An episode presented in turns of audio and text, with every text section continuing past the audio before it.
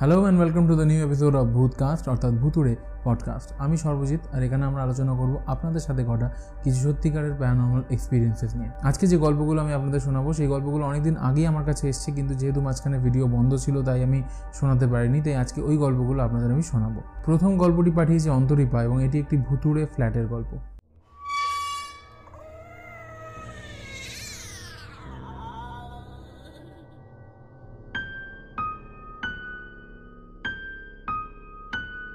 অন্তরিপা পড়াশোনার সূত্রে বাড়ির বাইরে কোনো একটা জায়গায় থাকতো এবং সেখানে পড়াশোনা করার জন্য ও একটা ফ্ল্যাট ভাড়া নিয়ে সেখানে রুম শেয়ার করে থাকতো। এবার সেটা ছিল একটা অ্যাপার্টমেন্ট, একটা ফ্ল্যাট গ্রাউন্ড ফ্লোরে এবং সেই ফ্ল্যাটটার একটা রুমে ও থাকতো এবং আরেকটা রুমে ওর রুম পার্টনার থাকতো। এবার ওর রুম পার্টনারের ঘরটা একদম মেন দরজার পরেই এবং রুম পার্টনারের ঘরে একটা দরজা আছে, সেই দরজা থেকে ওর রুমে যাওয়া যায়। আর ওর রুমের ওখানে আছে বাথরুমটা। ওখানে কিছুদিন থাকবার পর থেকেই অন্তরিপার সাথে কিছু অদ্ভুত ঘটনা ঘটা শুরু হয়ে যায়। একদিন রাত্রে ও আর ওর রুমমেট পাশাপাশি দুটো আলাদা আলাদা ঘরে ঘুমিয়ে রয়েছে। হঠাৎ অন্তরিবার মনে হলো কেউ একটা যেন হেঁটে চলে যাচ্ছে। ও আস্তে করে চোখটা মেলে ঘুম থেকে উঠে তাকিয়ে দেখল ওর রুমমেট ওর ঘর থেকে হয়ে ওর ঘরে যে বাথরুমটা রয়েছে সেটার মধ্যে যাচ্ছে। ওর রুমে যখন বাথরুমে ঢুকলো, তখন অন্তরিবা হঠাৎ ডাকলো যে, তুই কি বাথরুমে গেছিস? বাথরুম থেকে কোনো শব্দ এলো না। অন্তরিবা আবার ডাকলো, তুই কি বাথরুমে গেছিস? তখন ওর পাশের ঘর থেকে, অর্থাৎ রুমমেটের ঘর থেকে উত্তর আসছে যে, আরে, আমি তো শুয়ে রয়েছি, কেন ডাকছিস? ঘুম জড়ানো গলায়। অন্তরিপা ভাবলো, এটা কি করে হতে পারে? কারণ যদি ও শুয়েই থাকে, তাহলে ও চোখের সামনে দিয়ে বাথরুমে কে গেল? ভেরিফাই করবার জন্য ও একবার উঠে পাশের ঘরের দরজাটা খুলে রুমমেটের ঘরে উঁকি মারলো। দেখল রুমমেট দিব্যি বিছানায় শুয়ে রয়েছে। এটা দেখে অন্তরিপার কিন্তু বেশ ভয় লাগল। ও চুপচাপ এসে বিছানায় শুয়ে পড়ল। কিন্তু ঘটনাটা সময়ের নিয়মে ওরা কিছুদিন পরে ভুলে গেল। এর কিছুদিন পরে ওর রুমমেট নিজের বাড়ি গেছে। রাত্রি তখন সাড়ে বারোটা। অন্তরিপা নিজের ঘরে রয়েছে এবং হঠাৎ ওর আর ওর রুমমেটের ঘরের মাঝখানের যে দরজাটা, সেই দরজায় টক টক টক করে জোরে জোরে টোকা পড়তে আরম্ভ হলো অন্তরিপা এটা দেখে বেশ ভয় পেয়ে গেল, কারণ ওর রুমমেটের ঘরটায় মেন দরজা রয়েছে। মেন দরজা কোনো টোকা পড়ছে না মেন দরজা বন্ধ, কিন্তু রুমমেট আর ওর ঘরের মাঝখানে যে দরজা সেটা টোকা পড়ছে। এরকম বেশ কয়েকবার দরজায় জোরে শব্দ হওয়ার পর অন্তরিপা বেশ ঘাবড়ে গেল এবং মোবাইল ফোনটা নিয়ে আস্তে আস্তে খাটের তলায় গিয়ে ঢুকিয়ে পড়ল। সেখান থেকেও নিজের বাড়িতে ফোন করল। বাড়িতে ফোন করার পরে ওর বাড়ির লোক ব্যাপারটা জানলো এবং তারা নিজেরা বাড়িওয়ালাকে ফোন করল। বাড়িওয়ালা ব্যাপারটা জানবার পর কিছু ছেলেদের নিয়ে অন্তরিপরি ফ্ল্যাটটা এলো। তখন ও ধীরে ধীরে সাহস পেয়ে দরজাটা খুললো এবং রুমমেটের মেন দরজাটাও খুললো। রুমমেটের মেন দরজাটা খুলতে গিয়ে দেখল যে ওটাও বন্ধ রয়েছে। কিন্তু তাহলে ঘর থেকে টোকা কী করে পড়ছে? যাই হোক, দরজাটা খুলবার পর বাড়িওয়ালা এবং তার লোকজন ভেতরে ঢুকলো। তারা বেশ চারিদিকে তন্ন তন্ন করে খুঁজলো, কিন্তু কাউকে ওখানে পাওয়াই গেল না। এই ঘটনায় অন্তরিপা বেশ ভয় পেয়ে গেল এবং ওই রাত্রে ওই ফ্ল্যাটে ও আর থাকতে পারল না। ও বাড়িওয়ালাদের নিজস্ব ফ্ল্যাটে কোনো রকমে সেই রাত্রিটা কাটায়। এরপর কখনো এমনও হয় যে ও এবং ওর রুমমেট ঘরে বসে আড্ডা দিচ্ছে। হঠাৎ অন্তরিপার ফোনটা যেন আলো জ্বলে উঠল। কোনো মেসেজ আসেনি, কোনো কল আসেনি এবং ওর কিপ্যাড ফোন ছিল সেই সময়। হঠাৎ সেটা আলো জ্বলে উঠল। হঠাৎ কোনো একটা ডিজিট, সেটা লেখা হয়ে যাচ্ছে নাইন বা ফোর। তখন ওর রুমমেট ওকে জিজ্ঞেস করল, কী রে, তোর ফোনটা এরকম কেন হচ্ছে? হঠাৎ হঠাৎ করে আলো জ্বলে উঠছে, হঠাৎ হঠাৎ করে ডিজিট চিপে যাচ্ছে। অন্তরিপা ব্যাপারটাকে তৎক্ষণাৎ সামাল দেওয়ার জন্য বলল, যে নিশ্চয়ই ফোনটা কোনো প্রবলেম হয়েছে রে ওটাকে সারাতে হবে, কিছু একটা গণ্ডগোল আছে। কিন্তু ও খুব ভালো করে জানতো যে ফোনে কোনো গণ্ডগোল নেই। এরা নিশ্চয়ই কোনো প্যারানর্মাল জিনিসপত্রই ঘটছে আশেপাশে। অন্তরিপার কলেজে একটা মেয়ে ছিল যে ওর থেকে জেলাস ছিল, যেমনটাও বলেছে। একদিন নোটস নেওয়ার জন্য ওই মেয়েটা অন্তরিপার ফ্ল্যাটে আসে এবং সে আসার সঙ্গে সঙ্গে অন্তরিপার মেন দরজার উঠোনে হোঁচটকে পড়ে যায়। এবং তার থুতনিটাই ফেটে যায়। এরকম গুরুতর চোট পাওয়ার পর মেয়েটাকে হসপিটালাইজ করতে হয় এবং ওর তিন থেকে চারটে স্টিচ পড়ে থুতনিতে। আরও একটা মেয়ে ছিল অন্তরিবাদের কলেজে যে অন্তরিবাকে নিয়ে কিছু কুৎসা রটাতো, ওকে নানা রকমভাবে হ্যারাস করার চেষ্টা করতো। একদিন ওই মেয়েটাও কোনো একটা কারণে অন্তরিবার ফ্ল্যাটে আসে এবং আসার পর দুজনের কিছু কথা হওয়ার পর মেয়েটা বলে যে, চা করবে? তো অন্তরিবা বলে হ্যাঁ ওইখানে কিচেন আছে, গিয়ে চা কর। তো মেয়েরা যেই কিচেনে যায় এবং গিয়ে চা করতে গিয়ে গ্যাস জ্বালায়, গ্যাসের আগুনটা দাও দাও করে জ্বলে ওঠে এবং যেন পুরো বাড়িটা আগুন লেগে যাবে। এরমভাবে জ্বলে উঠে আবার আগুনটা আগের মতো নর্মাল হয়ে যায়।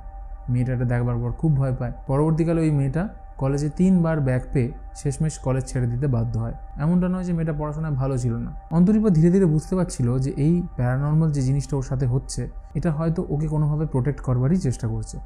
তো একদিন এই সমস্ত ব্যাপার নিয়ে, সমস্ত ব্যাপার মিলিয়ে ও বাড়িওয়ালাকে পুরোটা বলে। বাড়িওয়ালা তখন যে জিনিসটা বলে, সেটা আশ্চর্যজনক। ওই ফ্ল্যাটে বেশ কয়েক বছর আগে দু হাজার এগারো বারো নাগাদ একটা ছেলে থাকতো। ও পড়াশোনার জন্য ওখানে এসেছিল। ওই সময় ওখানে ভীষণ বন্যা হয় এবং বন্যার জল গ্রাউন্ড ফ্লোরে ঢুকে যায়। সারা বাড়িতে জল ঢুকে যাওয়ার কারণে বাড়িটা শর্ট সার্কিট হয়ে যায়। তাতে ইলেকট্রিকিউট হয়ে ওই ছেলেটির মৃত্যু ঘটে। যখন পরবর্তীকালে ওই ঘরের দরজা খোলা হয়, ছেলেটির মৃতদেহ অন্তরীপার ওই ফ্ল্যাট থেকেই পাওয়া যায়। তখনই অন্তরীপার কাছে পুরো ব্যাপারটা পরিষ্কার হয়ে যায় যে হয়তো এই ছেলেটির মৃত আত্মাই ওর সাথে এইভাবে কন্ট্যাক্ট করার চেষ্টা করছে। অন্তরীপা পরে আরও কিছু অদ্ভুত জিনিস দেখে। যখন ও রাত্রিবেলা পড়াশুনো করছে, হঠাৎ যেন বিছানার গদিতে কেউ একটা এসে বসলে বিছানার গদিটা যেমন চুপসে যায় এক জায়গায়, সেরকমটা হচ্ছে। এগুলো দেখে অন্তরীপা পরিষ্কার বুঝতে পারে যে ঘরের মধ্যে প্যারানর্মাল অ্যাক্টিভিটি ঘটে চলেছে। এরমভাবে বেশ কিছুদিন যাওয়ার পর রাখি পূর্ণিমার একটা দিনে অন্তরীপা একটা রাখি কিনে ওই জানলায় ওই ছেলেটাকে উদ্দেশ্য করে বেঁধে দেয় এবং বলেও যে, তোমাকে দাদা মনে করে আমি রাখি পড়ালাম। তার কিছুদিন পরে অন্তরীপা ওই ফ্ল্যাটটা থেকে মুভ করে চারতলার একটা ফ্ল্যাটে চলে যায় এবং ওই ফ্ল্যাটে শুধু ওর রুমমেট থাকে। ওর রুমমেট যখন রাত্রেবেলা ছাদে পায়চারি করছিল, হঠাৎ ও একটা অদ্ভুত জিনিস দেখে এবং সেটা অন্তরীপাকে এসে জানায়। ও দেখে যেন ছাদের ইলেকট্রিক ওয়্যারগুলোর ওপর কোনো একটা ছেলের বডি উল্টো হয়ে ঝুলছে। পরে ওই রুমমেটটি ওই ফ্ল্যাটটা ছেড়ে দেয় এবং কিছু ইঞ্জিনিয়ারিং কলেজের ছেলে এসে ওই ফ্ল্যাটটা ভাড়া নেয়। তারা রাত দিন আনন্দ, উল্লাস খাওয়া দাওয়া ইত্যাদি জিনিসপত্র ওই ফ্ল্যাটে করতো। এরম বেশ কিছুদিন হওয়ার পর হঠাৎ করে এদের এই আনন্দ, উল্লাস হঠাৎ থেমে যায় এবং সারা রাত্রির ওরা আলো জ্বালিয়ে রেখে দেয়। এই ব্যাপারটা অন্তরীপা নোটিস করে এবং বেশ কয়েকদিন এই ঘটনা ঘটবার পর অন্তরীপা ওদেরকে জিজ্ঞেস করে যে, তোমরা এরকম সারা রাত্রি আলো জ্বালিয়ে ঘুমাও কেন? তখন ছেলেগুলোও জানায় যে, ওদের সাথে ওখানে কিছু প্যারানর্মাল জিনিসপত্র হচ্ছে। এরপরে ছেলেগুলো চলে যাওয়ার পর অন্তরীপার কোনো এক বন্ধু কলেজের একটা ছেলের সাথে বিয়ে হয়। এবং তারা ওই ফ্ল্যাটটা এসে ওঠে এবং তাদের সাথেও নাকি ওখানে প্যারানর্মাল অ্যাক্টিভিটি ঘটেছে। তারপর তারা ওই ফ্ল্যাটটা ছেড়ে দেয়। ওই ফ্ল্যাটটা আজও ওইখানে খালি পড়ে রয়েছে। ধন্যবাদ অন্তরীপা, তোমার এরকম একটা অভিজ্ঞতা আমাদের সঙ্গে, সকলের সঙ্গে শেয়ার করবার জন্য। এরপর চলে আসি আমাদের পরের গল্পে। পরের গল্পটা আমাদের পাঠিয়েছি মুক্তি রোজারিও। মুক্তিরা ক্রিশ্চিয়ান এবং ওর এক কাজিনকে কোনো একজন ইউরোপিয়ান ফ্যামিলি অ্যাডপ্ট করেছিল এবং তার জন্য ওরা ইউরোপেই থাকতো। মুক্তির ইউরোপে তেমন যাওয়া হতো না বাট ওর কাজিনটা এখানে আসলে ওদের দেখা সাক্ষাৎ হতো, বেশ গল্প গল্প হতো। মুক্তির যখন একুশ বছর বয়স, হঠাৎ খবর পায় যে ওর ওই কাজিন যে ইউরোপে থাকতো, সে মারা গেছে। সে কীভাবে মারা গেছে সেটা আমি পরে জানাচ্ছি। যাই হোক, ওর ফিউনারাল যেহেতু ইউরোপেই ছিল, তাই মুক্তিকে ওখানে যেতে হয় এবং সেখানে যাওয়ার পর চার্চের মধ্যে যেমন ওদের মধ্যে বডি রেখে দেয় এবং সবাই দেখে। মুক্তি চার্চে বসে এমন একটা অদ্ভুত জিনিস দেখতে পায় যেটা দেখে ওর চোখ ছানা পড়া হয়ে যায়। যার ডেড বডিটা ওখানে পড়ে রয়েছে ওর ওই কাজিনের সেই কাজিন নিজের ফিউনারালে নিজে এসে দাঁড়িয়ে আছে এবং নিজের বডির পাশে দাঁড়িয়ে নিজের দিকেই একটা কিরম মলিনভাবে তাকিয়ে রয়েছে। মেয়েটার রূপটা যেন বেশ নির্মল, স্বচ্ছ এবং দিব্য। তার চারপাশ থেকে কিরম একটা যেন পজিটিভ জিনিস বিচ্ছুরিত হচ্ছে। এটা দেখার পরে মুক্তি যখন অবাক হচ্ছে কিছুক্ষণ পরে দেখল ওখানে আর কেউ নেই। আস্তে আস্তে ওরা বাইরে বেরিয়ে এলো। মুক্তি যেই চার্চ থেকে বাইরে বেরিয়েছে, ও দেখছে যে চার্চের বাইরে একটা গাছ আছে এবং সেই গাছের তলায় ওর কাজিন হাসি মুখে দাঁড়িয়ে রয়েছে এবং ওর দিকে দেখছে। মুক্তি ওকে দেখে অবাক হলো না, বরং একটা খুশির অনুভব নিয়ে আস্তে আস্তে ওর দিকে এগিয়ে যেতে থাকল এবং যখন ওর কাছে এলো, তখন মুক্তি ওকে জিজ্ঞেস করল, তুই কেমন আছিস? ওর কাজিন কোনো উত্তর দিল না। একটা মৃদু হাসি হেসে ওর পাশ থেকে আস্তে আস্তে চলে যেতে লাগল এবং মুক্তি দেখল ওর কাজিন হেঁটে হেঁটে আবার চার্চের ভেতরে চলে যাচ্ছে। ওকে খুব শান্তিপূর্ণ একটা, খুব সুখের একটা শান্তির ছায়া ওর মুখে দেখা যাচ্ছিল। এবার আসি ওর সাথে কী হয়েছিল। মুক্তির কাজিনের যে বয়ফ্রেন্ড ছিল, সে ভীষণ অ্যাবিউজিভ ছিল এবং তার সাথে রিলেশনশিপে অ্যাবিউজ সহ্য করতে করতে আর থাকতে না পেরে মুক্তির কাজিন একদিন আত্মহত্যা করে। এই চরম দুর্দশাপূর্ণ ঘটনা ঘটার পরেও তার মুখে যে প্রসন্নতা, যে শান্তিটা ছিল, সেটা দেখে মুক্তির একটা বেশ আনন্দ হলো যাই হোক, ও যেখানেই আছে এখন, হয়তো ভালো আছে, শান্তিতে আছে। ধন্যবাদ মুক্তি তোমার এই অভিজ্ঞতাটা আমাদের সকলের সঙ্গে শেয়ার করে নেওয়ার জন্য। এবং এরপর আমরা চলে আসছি ভূতকাস্টের আজকের এপিসোডের থার্ড গল্পে। এই গল্পটা একটা ঘড়িকে কেন্দ্র করে। যেই ঘটনাটা বলছে, গল্পটা তার দাদুকে নিয়ে। ওর মা যখন ছোট ছিল, ওর দাদু তখন ওর মাকে একটা দেওয়াল ঘড়ি উপহার দিয়েছিল। ঘড়িটা ব্যাটারি চালিত ছিল, কিন্তু ঘড়ির একটা বেশ পেন্ডুলাম ছিল, যেটা দুলতো। বেশ দিন যায়, ওরা বড় হয় এবং ওর মায়ের যখন বিয়ে হয়ে যায়, ও শ্বশুর বাড়িতে কিন্তু বাবার দেওয়া ওই ঘড়িটা নিয়ে আসে। ওর ঠাকুরদা কিন্তু ওর মার সঙ্গে থাকতো না, ওর মাসির সঙ্গে থাকতো। তাই ওর মা আলাদা থাকতো শ্বশুর বাড়িতে এবং ওর মাসি ওর বাবার কাছে থাকতো। একদিন খুব সকালে ওই ঘড়িটা আপনা আপনি থেমে যায়। ওর মা অবাক হয়, কারণ ঘড়ির ব্যাটারি কদিন আগে পাল্টানো হয়েছে, ঘড়ি একদম সঠিক চলছিল সব কিছু হঠাৎ বন্ধ হয়ে গেল কেন? ওরা ঘড়িটাকে নামায়, নতুন ব্যাটারি লাগায় আবার কিছু কলকবজা এদিক ওদিক করে। দেখে না, ঘড়ি কোনো মতেই চলছে না।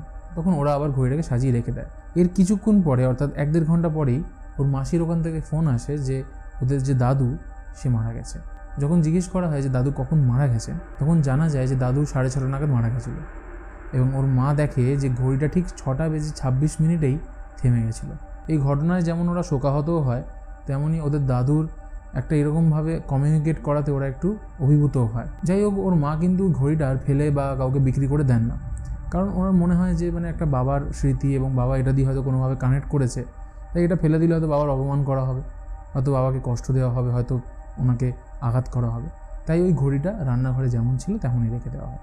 ওনার মৃত্যুর ঠিক এক বছর পরে কোনো একদিন সকালে হঠাৎ ওই ঘড়িটা আপনা আপনিভাবে ঘুরতে আরম্ভ করে এবং পেন্ডুলামটাও দুলতে আরম্ভ করে।